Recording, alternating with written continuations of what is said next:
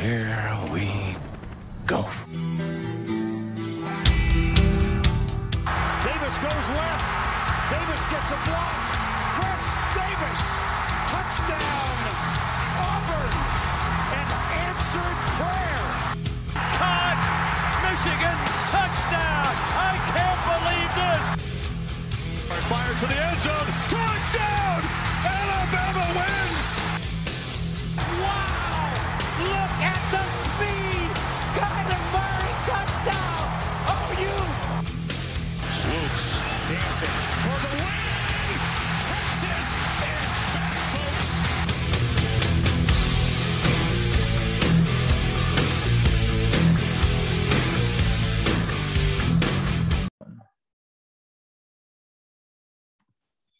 Welcome in, ladies and gentlemen, to the Campus to Campus podcast. And we have got a jam packed show for you this week with the week one college fantasy football season coming to a close this afternoon with Ole Miss playing Louisville.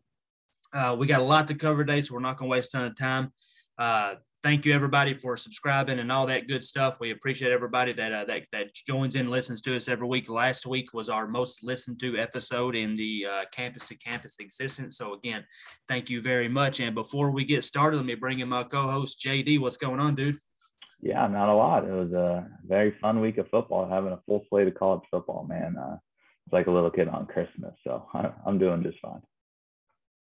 Awesome. Okay, so we're going to get started up. We're going to get rolling right like we uh like what we said we're going to do. So so this is our second week going solo. So again, if you if you're listening to the show and you and you hear anything anything that's a little bit different or, or out of whack, please let us know. We would like to go ahead and uh you know correct those issues as we're going because we're kind of learning on the fly, shooting from the hip here. So uh, next up, we got the the DFS pod going going going live every week. So so so feel free to jump in on that as well. JD, I'll let you kind of talk about that a little bit. Yeah, it's a new thing we're doing this year. Uh, so the DFS videos, I always do preview videos uh, for the main slate. Uh, so expect to see about one of those per week, and that's going to be popping up on this campus campus feed. So don't need to go subscribe to any other shows or anything like that. It'll pop up on this feed right here. Uh, so we'll get you our season long episode, and we also got you covered for DFS. So it's like a one stop shop here. All right, all right. So we're going to go into the week one takeaways real quick. Going to hit on a couple of the big games that played out, and then we're going to start talking about some players for your fantasy football team. So first off, obviously the big game, biggest game of the week, we had Clemson and Georgia play. Georgia wins ten to three. Both offenses look absolutely brutal, or both defenses will be the best defenses in the country. Uh, and what do we expect going forward? So JD, what do you expect going forward from both Georgia and Clemson? And I'll kind of jump in here and there. Yeah, I mean, obviously, this is going to be pretty much the toughest competition they face all year. I mean, certainly for Clemson, and then for Georgia, it's got to be close to it. But uh, I still think we saw enough to say that uh, you know we, we could have some takeaways. I don't think either rushing offense is going to be extremely exciting. You know, maybe Zamir White at Georgia will be interesting, but he's going to be splitting carries with Kendall Milton, and then James Cook is also going to be involved. Um, and then with Clemson, I mean, we saw nothing in the rushing game. Uh, you know, four carries for seven yards for Kobe Pace, four carries for seven yards for Will Shipley, and then Lyn-J Dixon uh, was MIA. Finally saw a little cameo there in the second half. But uh, yeah, I mean, that's just, it is a trend that I expect to continue. Uh, Clemson was not good rushing the ball last year uh, when they had an easy level of competition and they had Travis freaking Etienne back there. So Yeah. I am very concerned about Clemson's run game. Uh, I don't think I would need to feel like I have to have a roster spot there if I have somebody stronger to consider, especially if it's going to be a timeshare. Um, but yeah, I, I think Clemson will mostly rebound. DJU, I think, will rebound. I think it's a little concerning that their wide receivers can't get any separation. They don't really seem like they can have anybody who gets open. But uh, I think in general, both, both teams will be fine because you know level of competition goes down. That's that's all fantasy is about, really. Yeah, yeah, that's that's where we're at. So Clemson's definitely will, will, will be on the up and up, and I'm assuming Georgia's offense will look better just just the same. Uh, next up, we got Bama kicking the shit out of little old Miami, 44 to 13. Bryce Young, of course, he's the real deal. This is the same thing that we say every year. It's a it's a reload instead of a rebound situation. They're loaded up at wide receiver. They're loaded up at running back. It's it's looking impressive. Looks like Alabama looks like Alabama will be able to uh, to pretty much punch their chick ticket into the the college football playoff outside of some absolute catastrophic meltdown uh, and they lose a couple games. But he goes 344 and four touchdowns. Uh, other young quarterbacks are looking kind of rough coming into the season, especially you know some of the the, the bigger name quarterbacks. Uh, D, uh, Bryce Young was not one of those guys. He he actually absolutely played great. Alabama's defense looked good. What was your takeaways, JD? Yeah, I I I saw a lot from Bryce Young. I uh I know I've mentioned on this podcast before. Uh, I think he's going to have a big year, but I'm just not totally sure because he uh he didn't look fantastic last year when he got a brief his brief appearances. Um, mm-hmm. but no, he looks fantastic. I'm I'm not concerned at all with him. Uh, it gives us another opportunity to make fun of Miami on this podcast, which we like doing because every time they have. Time yeah, every time they have a big game. I mean, we just had this conversation last year when they played North Carolina. So I don't know. It is it, it's pretty pretty uh enjoyable to make fun of them. It was nice and embarrassing, and always like to see that on national television. All right, going to homer out here just a little bit. Uh, Texas plays well. Uh, I, am me being a pessimistic fan. Actually, JD typed this up. It was Texas is back, and I put the dot dot dot maybe at the end of it. Uh, the pessimist, the pessimistic fan in me won't won't quite enjoy it just yet. Uh, we I've been here before, but Louisiana was is a really good group of five team, probably one of the best group of five teams out there. Win the game by 20 points. Uh, Bijan Robinson was was exactly what we thought he was going to be 24 103 and 1 added four catches for 73 and one touchdown had a monstrous day. Hudson Card played very well. Uh, i think uh, i think uh, Sarkisian called the game just the way he needed to call it. I think he kept it he kept it not completely vanilla but he didn't really open it wide open he uh, he didn't put Card into any positions to where he was going to have to start forcing passes. My guy Jordan Whittington uh, played his ass off, seven for 113 and one, 57 yards after the catch. Big time having a guy that has running back skills, being able to split out wide to play wide receiver. You know, he, him with a ball in his hands in open field against DBs, that's going to be something that Texas will be able to feature every single week. Uh, so, so JD, I don't know if you got to see the game or not, but outside of Bijan and Whittington, uh, you know, what was your thoughts on the on on Texas's first game and Sark's first game as the head coach? yeah, I think that pretty much is my takeaway. It's Bijan and it's Whittington. Um, you know, uh, hard card looks good, but I, I, fantasy wise, I'm not sure how much they'll open it up. The offense if they don't need it. We also saw Casey Thompson get in just for a little bit, so that's a little concerning for card uh, fantasy wise. But um, but yeah, Whittington. I mean, we we both love Whittington on his pod. He caught all seven of his targets, and he had 57 yards uh, after you know yards after the catch. So uh, I think Whittington looks like an absolute monster. If he's healthy, I think he's going to have a big year. And uh, to kind of piggyback off what you said about uh, the card and Casey Thompson, I was actually, as a Texas fan, not as a fantasy football player, but as a Texas fan, I was really happy with him putting Casey Thompson in and letting him get essentially a quarter and a half of play of playing time. Uh, once the game seemed like they were heading in the right direction and they were, were able to not necessarily coast, but to, to pull back the reins a little bit. He put Casey Thompson in, uh, had the Alabama transfer roll in there. They they played a lot of secondary players, not necessarily second team players, but but the the the twos and the two A's, uh, you know, behind Bijan, behind Whittington, behind Card. Uh, and you know, in today's day and age with the transfer portal and players just being able to dip out whenever they want to. I think that's a good call for uh, for depth for the season for the for the Texas team from a non-fantasy standpoint. But JD, you're 100% right from a fantasy standpoint. Uh, if if they play another week and they they kind of keep that same uh, direction where they kind of play card two and a half quarters and Casey Thompson one and a half, it'll be time to move on from that situation until they get a full time 100% starter uh, and they're not going to pull them in and out all game long. So, moving on, we got Washington with a major upset against uh, Montana. Excuse me, Montana with the major upset against Washington, uh, winning thirteen to seven. So, so I didn't get to watch this game, JD. I was just kind of falling around on the on the clicker.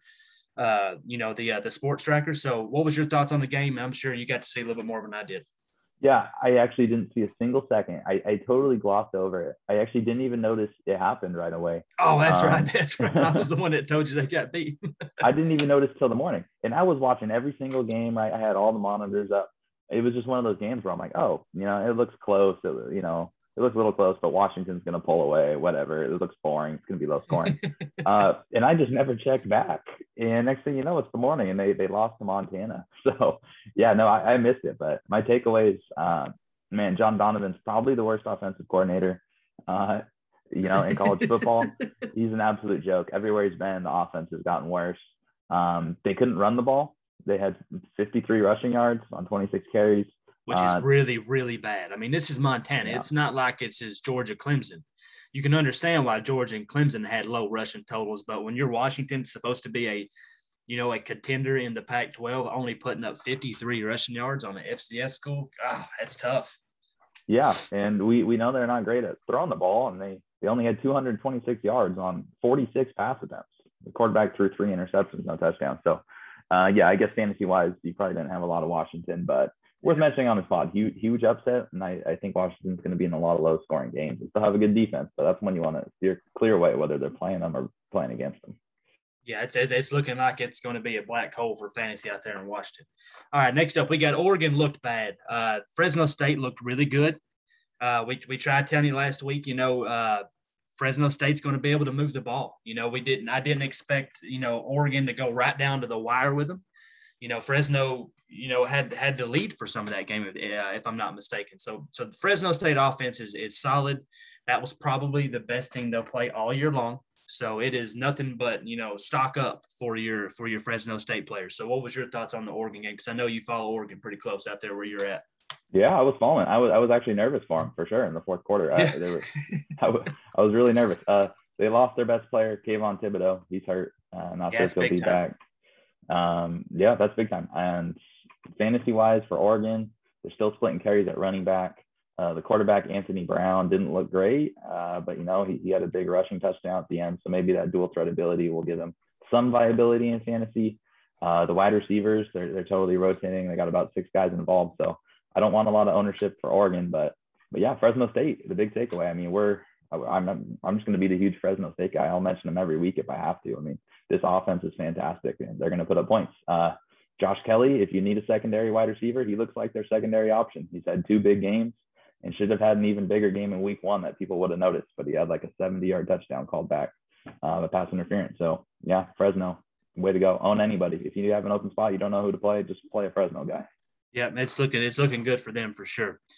All right, so uh, so next up, I want to talk about Mohamed Ibrahim for a second, uh, which for me personally is probably going to be one of the saddest things in regards to college fantasy football that's ever going to happen to me. uh, been a huge Mohamed Ibrahim fan from the time he came in as a, as a freshman, taking over for uh, oh, what was his name? Uh, Rodney Smith.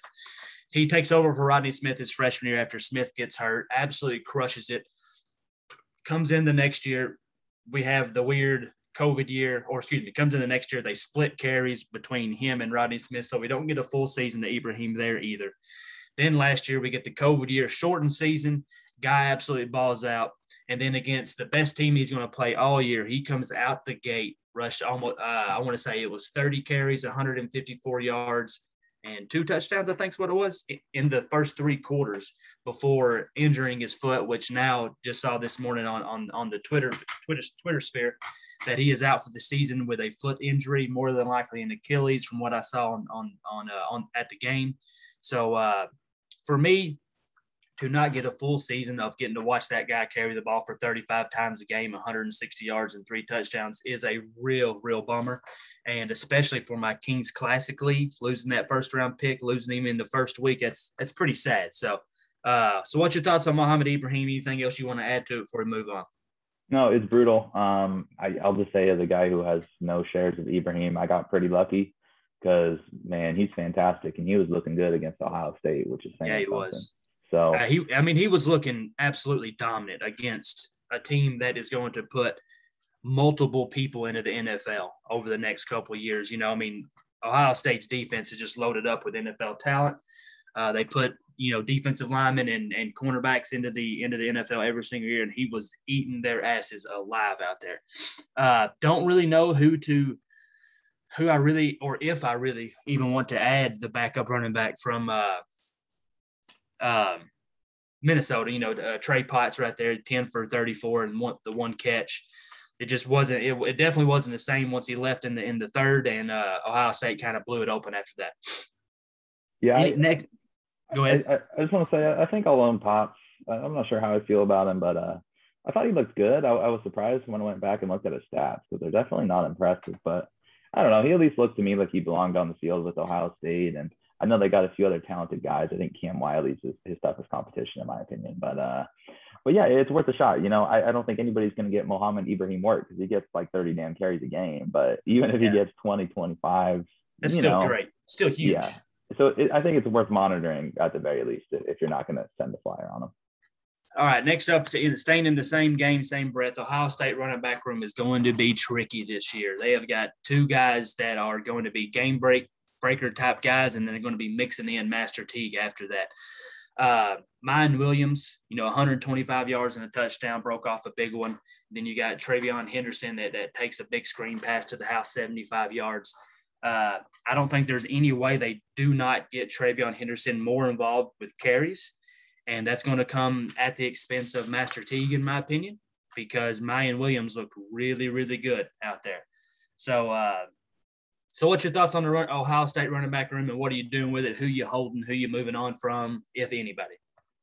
Yeah, I uh, I mean, we mentioned last week. We I thought Miyan Williams was going to be the the guy who saw the first carry. I wasn't sure how it was going to play out from there, and yeah, I think Williams has to be owned. Uh, the volume may not be great. I, I, think Master Teague, I might even consider dropping just because, you know, I thought he might have that goal line work and he still will have some. He's getting in on the goal line, but I mean, Miyan Williams is a freaking bruiser. Like you don't need to yeah, bring in Teague as a bruiser because that dude can that dude is thick, man. Yeah, he's a big, he's big. He's a big old boy for sure. yeah, so I I think it's still a little messy. TreVeyon Henderson had the long touchdown run. I think he's going to be involved, but it looks like Miyan Williams is going to be one A. Uh, maybe Henderson 1B, and then Teague will just be kind of vulturing stuff here and there. So it's ugly.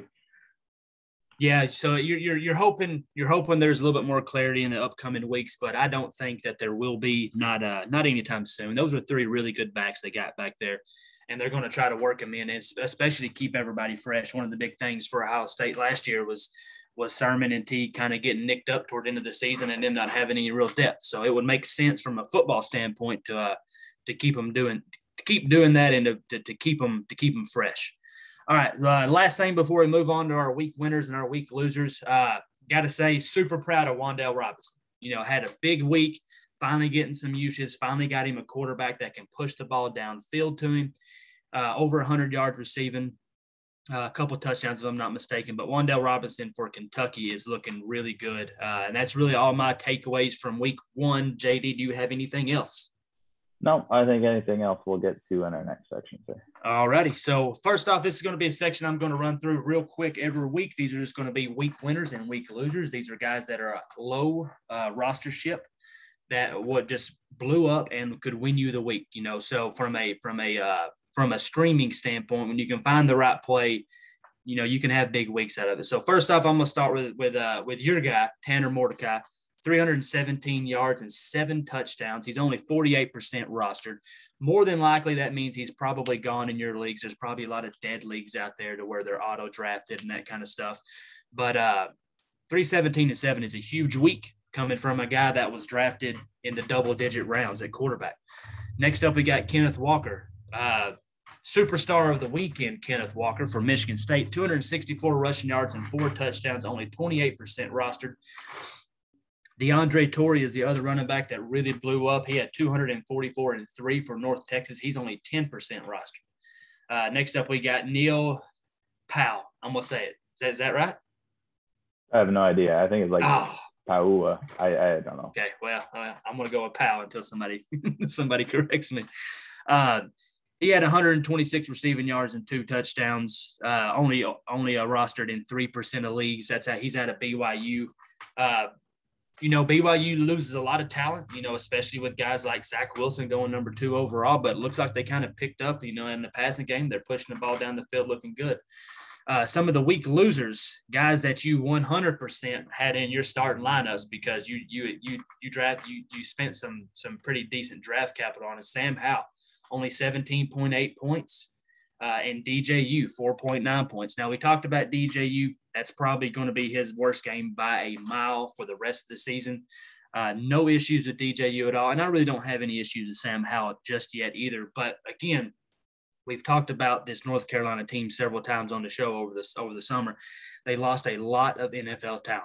It is hard to replace 2,500 rushing yards, two wide receivers that get drafted and just reload like they expect they're like they're expecting to reload like Alabama reloads. It doesn't work like that for North Carolina. Uh, Sam Howell struggled, had a hard time. Uh, Virginia Tech played a great game though, and they come out with a win. At the running back position, we have Eric Gray, 3.1 points, and Austin Jones, 9.5 points. Now these two are, are are especially close to the vest here because I got a lot of Eric Gray and Austin Jones uh, uh, pieces on, on, my teams, and they they both had really really bad weeks. We're looking for Stanford to step up and be a little bit better going forward. And I don't really have a lot of issue with Eric Gray. I think they'll they'll get that get that offense going around. They just had a rough day, a lot of interceptions with uh, um, Spencer Sanders this week. But I got to tell you, Kennedy Brooks looked pretty damn good. He looked much better, I think, than Eric Gray looked. Uh, it wouldn't surprise me very much if Kennedy Brooks weasels into that 1A role and Eric Eric Gray stays at the 1B role. Uh, so keep keep an eye on that. And if you have an extra roster spot, especially if you own Eric Gray, because you had to spend pretty early uh, a pretty early draft pick on him, pick up pick up Kennedy Brooks. For wide receivers, for me, it's Justin Ross. Uh, for Clemson, big time player drafted 6.6 points. And then Reggie Roberson, another guy that was taken in the top two rounds, only 8.9 points on top of his quarterback throwing for seven touchdowns and 317 yards. So that's that's pretty concerning for me there because there was a lot of guys that got looks. Uh, JD, I'm not missing a uh, an injury anywhere for Reggie Roberson, am I? Did he get nicked up and come out of the game, or are you aware? No, it was just a blowout. So nobody on the team had more than three catches because they were just yeah. Know, yeah, but a lot, but a lot of players had everybody but, on the team. Yeah, but a lot of players had multiple touchdown catches. Uh, then they spread the ball around quite a bit. So that right there for me, it's a little bit concerning, but it's also week one. I try not to. Uh, which before we go into our waiver wire pick, let me let me hit on that. Don't overreact to week one. All right, don't go cut half your team because you got your ass kicked the first week in week one. It's week one's kind of kind of sketchy. You're playing a lot of uh, FCS opponents. There's a lot of things that that that a lot of news that we didn't get. Now we have a little bit more clarity. So don't panic just yet. Make a couple moves. Don't just you know wipe out your entire roster just because of one bad game. All right. So next up, we're to our waiver wire. So JD, do you got anything to, to, to go back over on the week winners, week losers before we move on? Yeah, just hitting on the losers real quick. Uh, you know, I again, it's week one. I don't want to overreact, but uh, one of my main emphases at quarterback was, uh, was a little bit lower than DJU in my rankings. I, I wasn't very low on him. He was number six, but you know, most people had him above Bryce Young, and pretty clearly, I want even though it's only one spot, I, I thought I would definitely, definitely rather have Bryce Young. And after one week, I'd be pretty surprised if DJU finishes above Bryce Young. I mean, they'll both be good. They'll both be starters.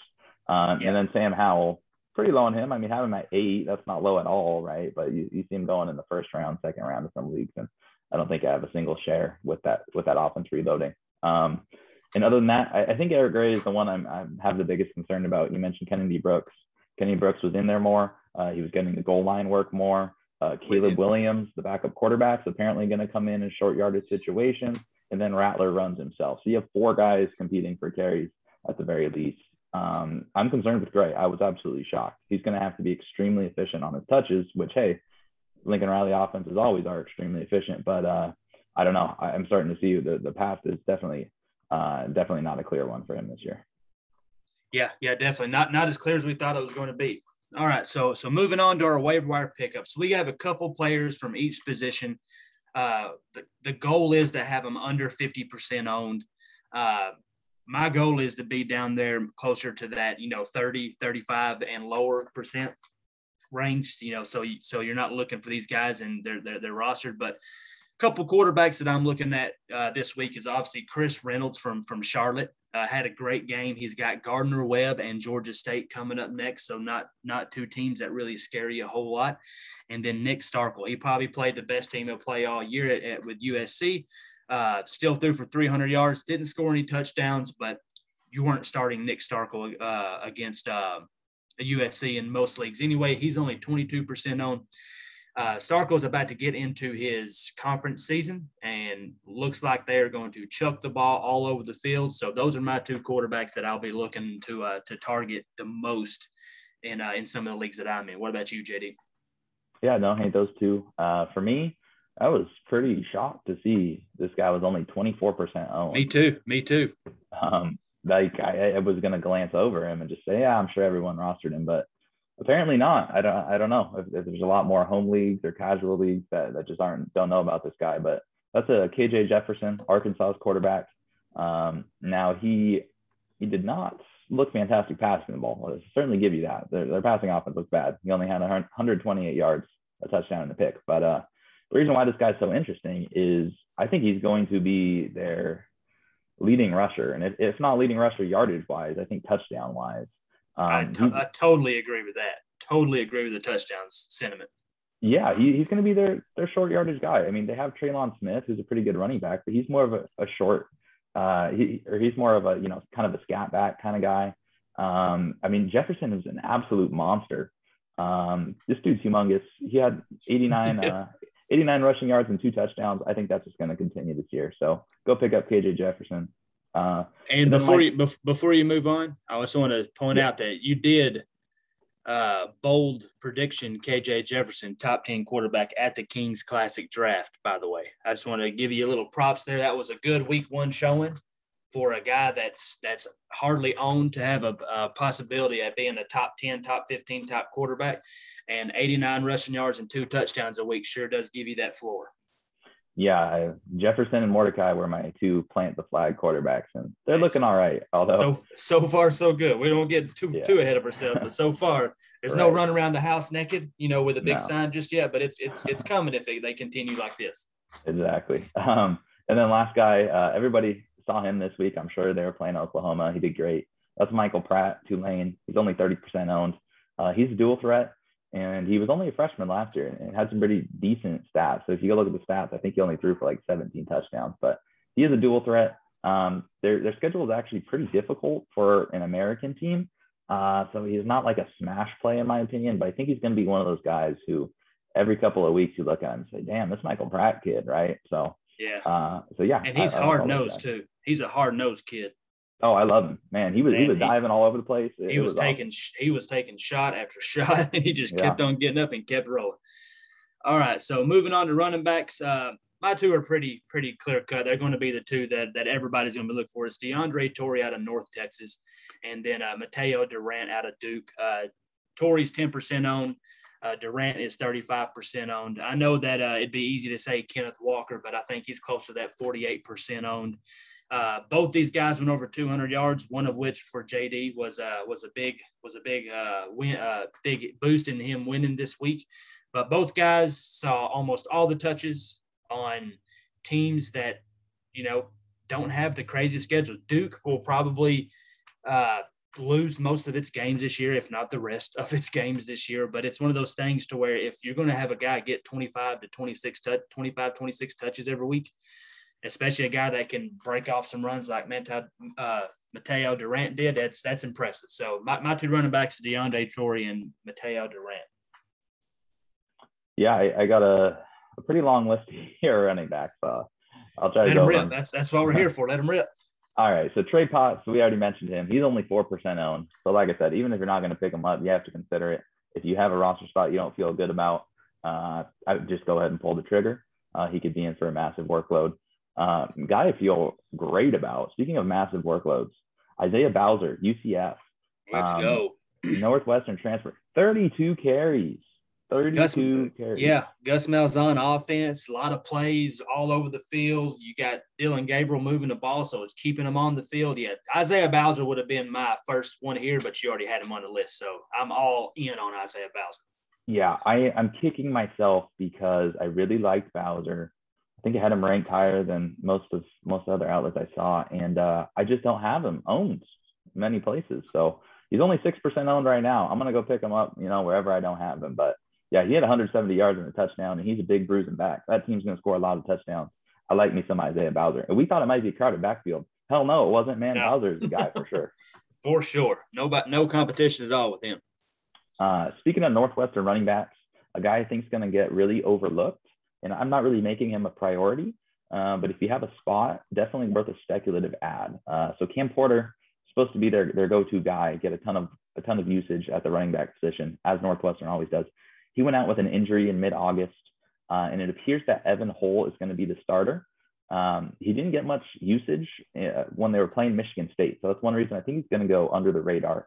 Uh, the coach said after the game that he was a little banged up, and he would have gotten more usage if he wasn't banged up, which I thought was a telling quote because at first I was very concerned he only had eight carries, but he, he was good. He had, when he got those carries, he went for 97 yards, uh, extremely productive.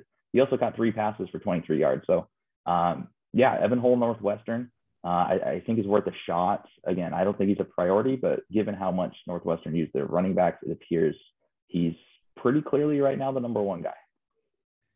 Um, next up, we got Harrison Waylee uh, running back from Northern Illinois. Uh, I'm kind of realizing right now, maybe I just have an affinity for these white running backs. This is now three in a row. Um, but but uh, Harrison Waylee uh, went off Northern Illinois. They upset Georgia Tech. Big, big win for the program. Uh, they're starting to change their identity a little bit at Northern Illinois. I know it's still gross rostering uh, them, but they're getting better. They're, they're not quite as much of a defensive oriented team. It looks like they're they're going to lean on two guys are going to do pretty much everything for this offense. And that, that's Tyrice Richie, the wide receiver, and everything else is going to go to Harrison Waylee. He had 27 carries for 144 yards and a touchdown. Uh, when he was a freshman last year, he was impressive, had 456 yards in only six games. Uh, and yeah, he's only 8% owned. So I think Harrison Waylee is going to see a lot of carries this year. Uh, last but not least, not this guy's lowest on the risk list for a reason. Um, but if you if you have an open bench spot and want to take a swing for the fences, uh, LD Brown did not do much for Oklahoma State. He played an FCS team. He only had two yards per carry uh, and a touchdown, but he's only 11% owned. And in what was supposed to be a muddy backfield, he got the majority of the carries. He had 15 carries, which I think is more than most people were expecting. So if he get keeps getting those carries, I think he's going to have a big season. That's a big if, however, because like I said, he, he was not impressive. Only had 30 yards on those carries.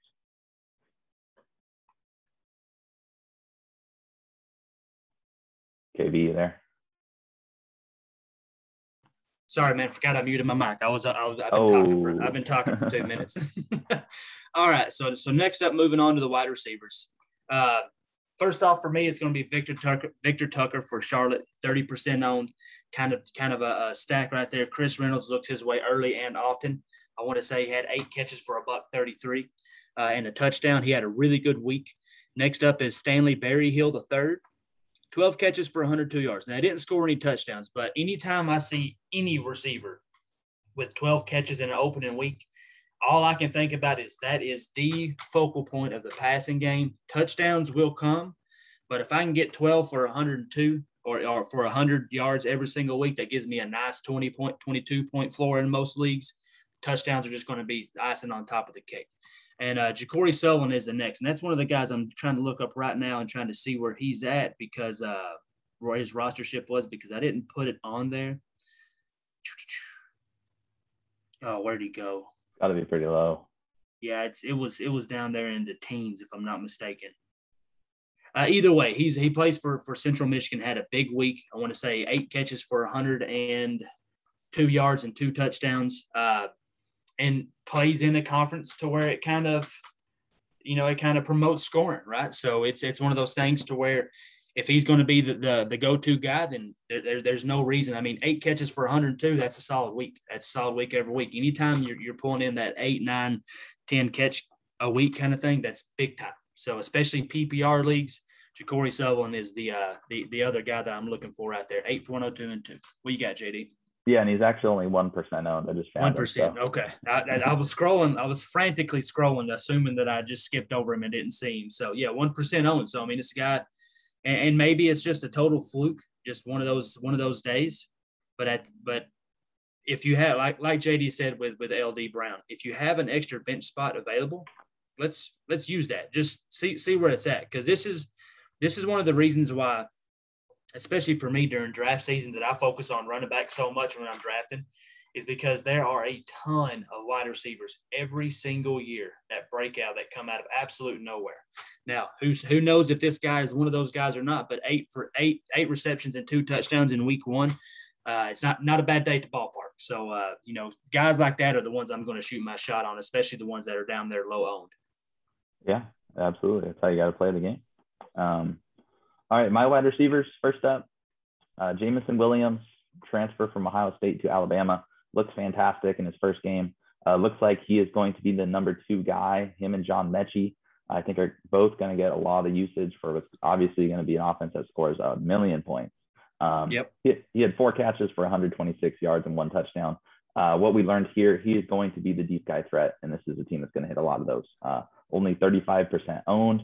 I would imagine that's up around 80% uh, pretty soon here. So go grab him while he's hot. Um, secondary guy, he's available in 97% of leagues, only 3% owned. Uh, kind of came out of nowhere. And that's, again, the guy we don't know how to say his name, Neil Pau'u. I don't know. Neil Pau'u. There's an apostrophe in there. I'm glad. Um, I'm glad. I'm glad. I'm not the only one struggling with it. yeah, who the hell knows how to say that, right? Uh, but yeah, so he's for BYU. Uh, BYU, they lost Dax Milne, their go-to uh, wide receiver. Obviously, lost Zach Wilson. Um, and then their leading returning receiver, Gunnar Romney, actually, they lost him uh, early on in their first game. And that's a guy, Gunnar Romney, who, who you just can't, you know, can't, can't stay on the field. He gets injured quite a lot. So uh, Pau'u went off. He had eight catches for 126 yards and two touchdowns. Uh, seems pretty clear to be their number one guy. Um, they do have two transfers, the Nacua brothers, uh, Samson from Utah and Puka from Washington. So it's interesting to see how those two guys will, will shake out when they get back in week two. But right now, Poe is the guy, and yeah, he's going to get a ton of usage. Uh, other than that, three guys. These are more speculative ads, more more lower percent guys. Uh, Gary Bryant for USC, a guy who's always injured, um, but he he may be back for week two, and if not, he'll probably be back after that. Sounds like he's on the mend. Uh, this USC offense is going to pass for a lot of yards and a lot of touchdowns, All the yards. all the yards. We know we have Drake London who's going to go off. Other than that, we don't really know what we have. Tahj Washington looks pretty good as the wide receiver too. Um, but Gary Bryant is a guy who's supposed to be talented enough. Um, they said they were going to play him outside, but he, he's more of a speed slot guy. Uh, sounds like he should be out there, and there's a ton of targets up for grabs. So I think he's worth a speculative ad if he had a bench spot. Um, other than that, Deven Thompkins, Utah State, eight catches, 94 yards, and a touchdown. He's only 6% owned. They have a new coach in from Arkansas State, uh, Anderson, who likes to air it out. So Tompkins would appear, appear to be their number one guy. Uh, looked really good going against the Pac 12 defense. And last but not least, so I think this guy, you want to pick him up and play him. We'll talk about this matchup soon in a bit. Um, that's Valence Hunt, wide receiver for Arkansas State. Uh, six catches, 96 yards, and a touchdown. He's only 1% owned. Uh, this is a talented guy. He's a TCU transfer. Um, we know there's room for, for uh, wide receiver production in this offense. He does actually have a very tough schedule when, when you look at it, um, but he has Memphis next week. So go ahead and pick him up while he's hot.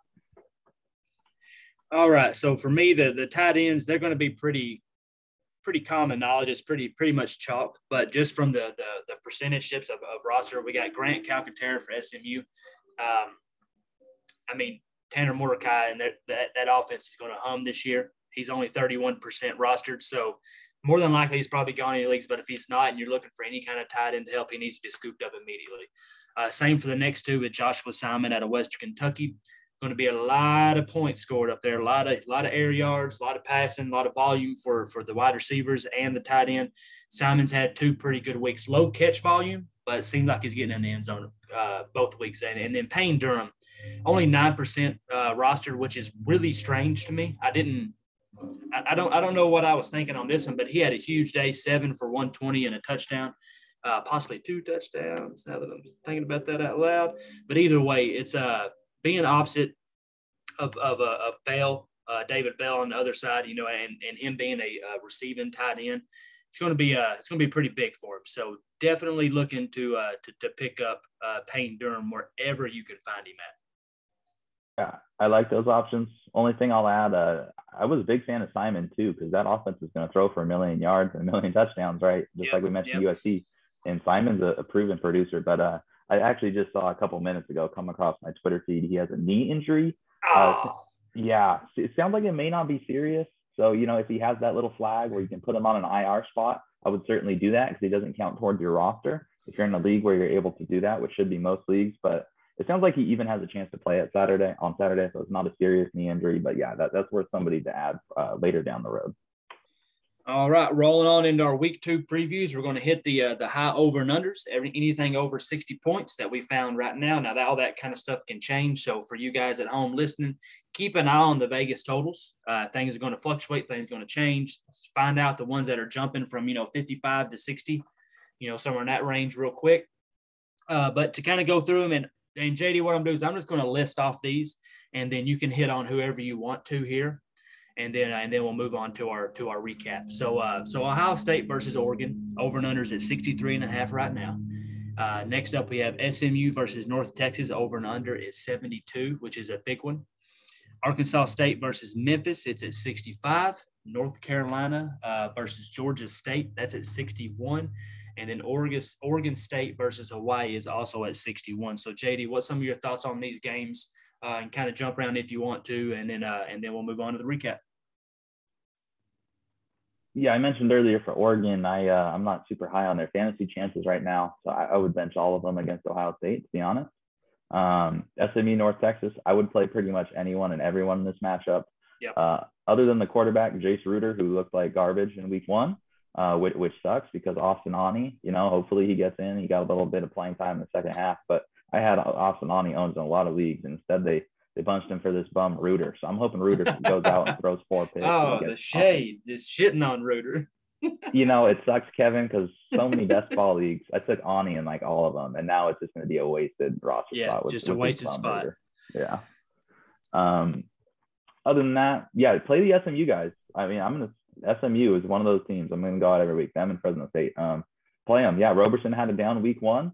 Well, yeah, he, he wasn't fully healthy, right? He's still recovering um, from that injury. And now this is a game.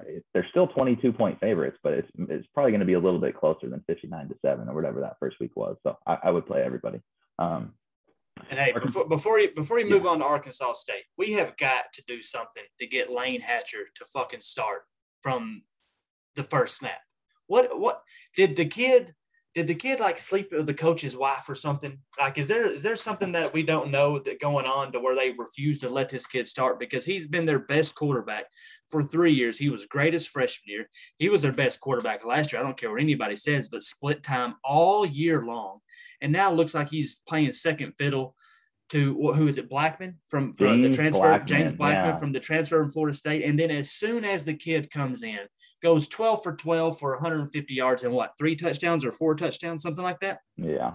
I mean he absolutely balled the fuck out. What what is he doing on the bench? It just do you have any uh, insight or input as to why this kid just cannot start? I'm telling you he's he's boinking the coach's wife. That's that's my that's my guess and that's where I'm gonna that's where I'm gonna stand at until I hear different I think that's what it must be. Somebody's got some be. really good blackmail on him or something because it makes absolutely no sense. I mean, he's just it just. I mean, I, I was I was one of the guys that owned uh, Omar Bayless uh, through through that year where he just absolutely went nuts all year long and had Layne Hatcher throwing him the ball, and then the next year he comes in and Layne Hatcher was better every single week seems like on on scoring actual touchdowns and moving the offense. I just it blows me away that the kid's not mm-hmm. starting. And so let me ask you this: Do you think he starts next week, or do you think they still roll with Blackman? I think he has to, but I guess all logic is you know going out it's the just, window when it yeah, comes it's to just throwing it.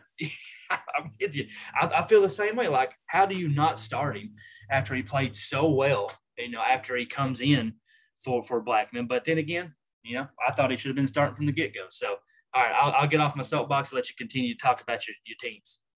Yeah, I, I, I would keep playing those Arkansas State guys. So I think Hatcher probably starts. I would probably play him, although it is a little concerning. Uh, but I would play those wide receivers. Obviously, Corey Rucker, if you have him, three touchdowns last week, you're playing him. Uh, Jeff Foreman looked okay, uh, but the guy I mentioned earlier, uh, Hunt, I think is going to be extremely low owned this week, and this is a 65 point total, and they're going to be airing it out. So yep. I think Hunt is worth worth a worth a shot. Um, other than that, North Carolina, Georgia State, not really much for me to mention. Uh, I don't think. And then Oregon State, Hawaii. I actually I don't really think those are two very high scoring teams this year. Oregon State went way under, and Hawaii went way under when they played UCLA. So uh, not too much too much interest there. But yeah, you can pick and choose your spots. There's still going to be some that you know we don't have the totals yet today. Um, as we're recording this Monday morning, Labor Day morning. Happy Labor Day, everybody. Yeah, yeah. Um, happy Labor Day. Happy Labor Day. yeah, it's a holiday. Shit, didn't even realize that. Um, but uh, but no, so there's a lot that haven't come out, but there's there's still FCS versus FBS games. There's plenty of those. If you need a spot spot starter, look at it. Uh, I would say a common mistake I see is seeing people play like wide receivers or you know somebody in a blowout where they're probably not going to get a full a full game of usage. Um, I, I, think going against an FCS team that, that usually works for the running backs. Uh, if you have a dual threat quarterback, that absolutely works. Um, but like you mentioned, Reggie Roberson, I mean, he did nothing. And last year when they played FCS team, he did nothing too. So just be yeah. careful when you're picking and choosing those spots. It's not always quite as simple as it seems at first. That's what we have the DFS show for. So people make sure you tune into that so JD can walk you through that thought process for sure. Hell yeah. All right. Next up, we have the CFF recap. So we have our Kings Classic recap. So I'm going to let JD take over there because uh, I did not do so well. Uh, so I'm uh, I'll kind of roll over the disappointments from my team for that week. But JD, go ahead first. Yeah, Kings Classic recap. I think how we should do this. Obviously, we'll talk about our own teams, but we'll give kind of an overview for the uh, the whole league since this is kind of a yep. again, feels dumb saying this, kind of a celebrity league, right? This is kind of the power league. um, uh, all right, so yeah, first off, I'll start with my matchup. Uh, it looks like I have a chance to be the highest scoring team in the league right now. Uh, CFF guys, Josh, um, my good friend Josh, CFF guys, uh, got to meet him at Canton. Hell of a guy. He has 260 points, so he went off. He beat John Lobb, who also had a pretty good year, uh, a good week. But right now, I'm sitting at 228, and I have Matt Corral going tonight.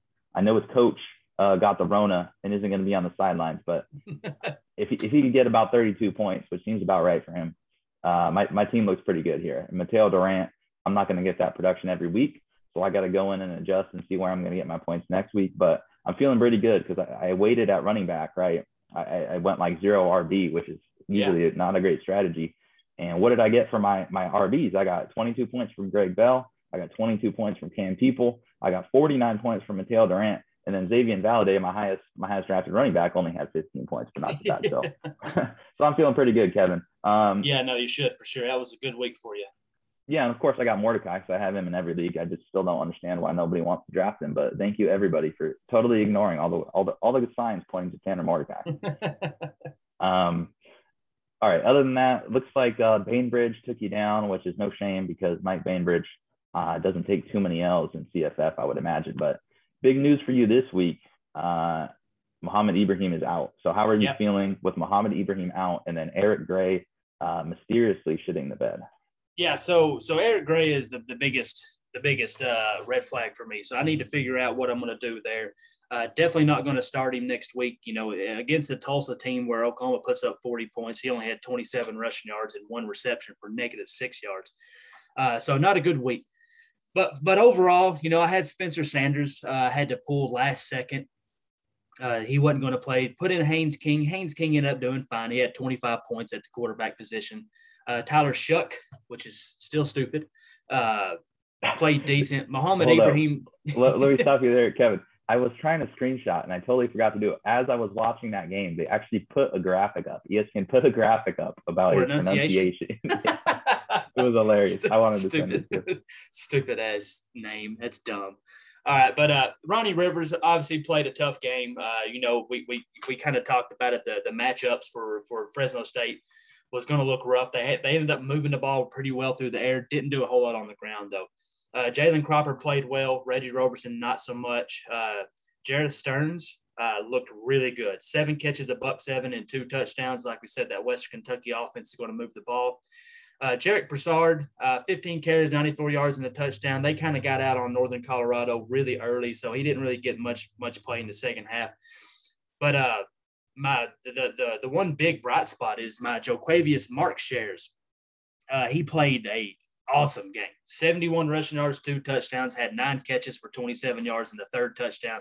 He played really well. So that's one guy that, you know, he'll be replacing the Mohamed Ibrahim uh, you know, season-ending injury. Then I got to get get get to working a little bit.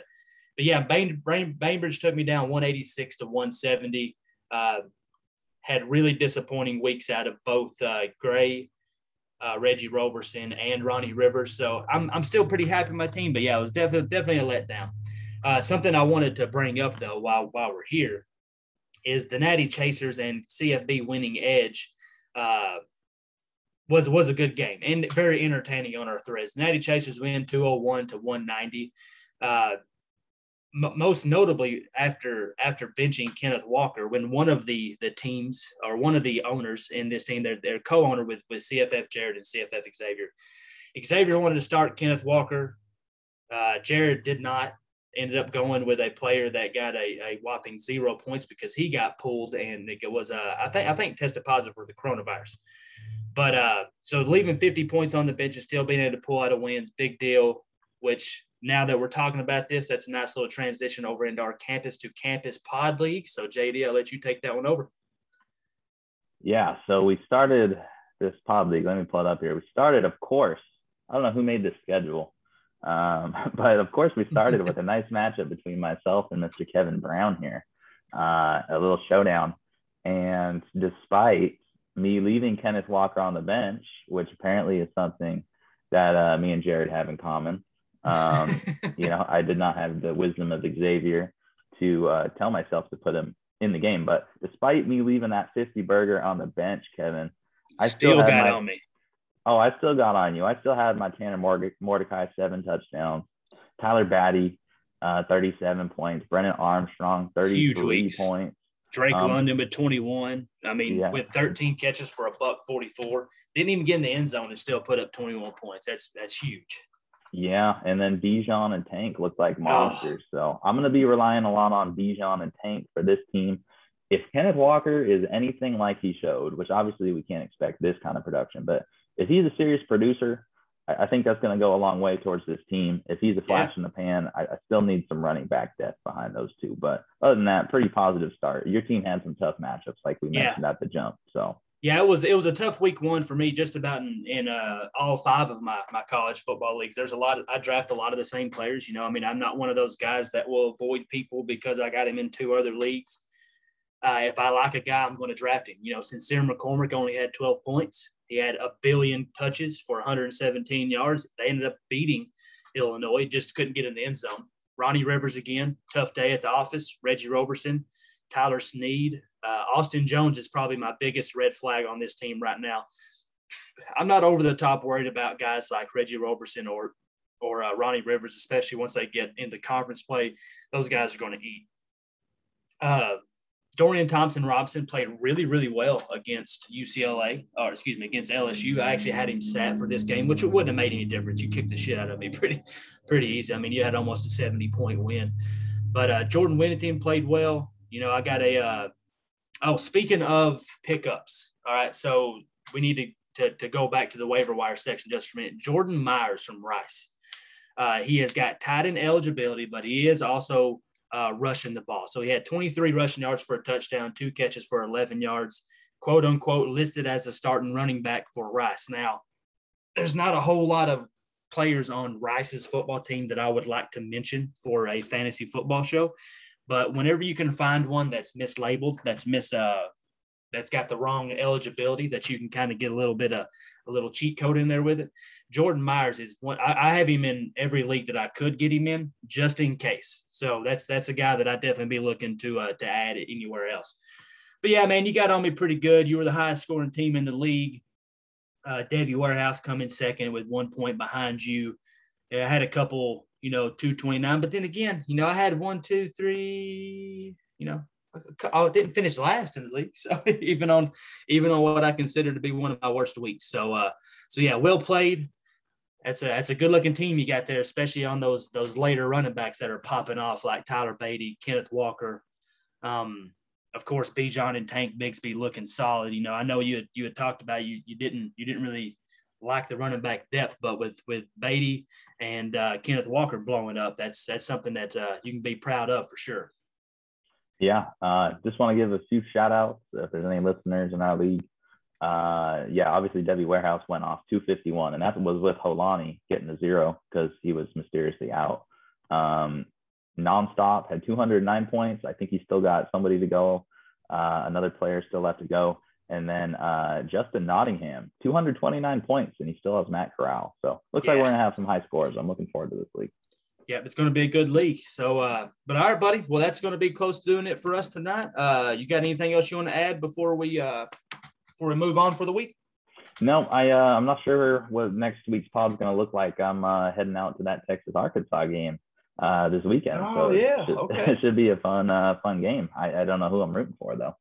Well, that's okay. I would I would definitely. You got. I mean, you're kind of you kind of flag pan on KJ Jefferson. Just do me a favor. If you're going to root for Yeah. Arkansas, just root for it to be like a a 55 to 49 type of game, just so we can at least get a lot of fantasy points out of it.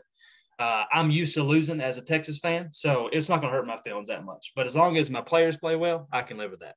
Yeah, hell yeah. Bijan and KJ Jefferson. I'm hoping for 40 points each. That's really all I give a shit about. All right, man. Well, look, folks, that's going to do it for us this week. Thank you guys for tuning in. Subscribe, click the subscribe button, all that good stuff anywhere you find your podcast, and we will see you next week. Deuces.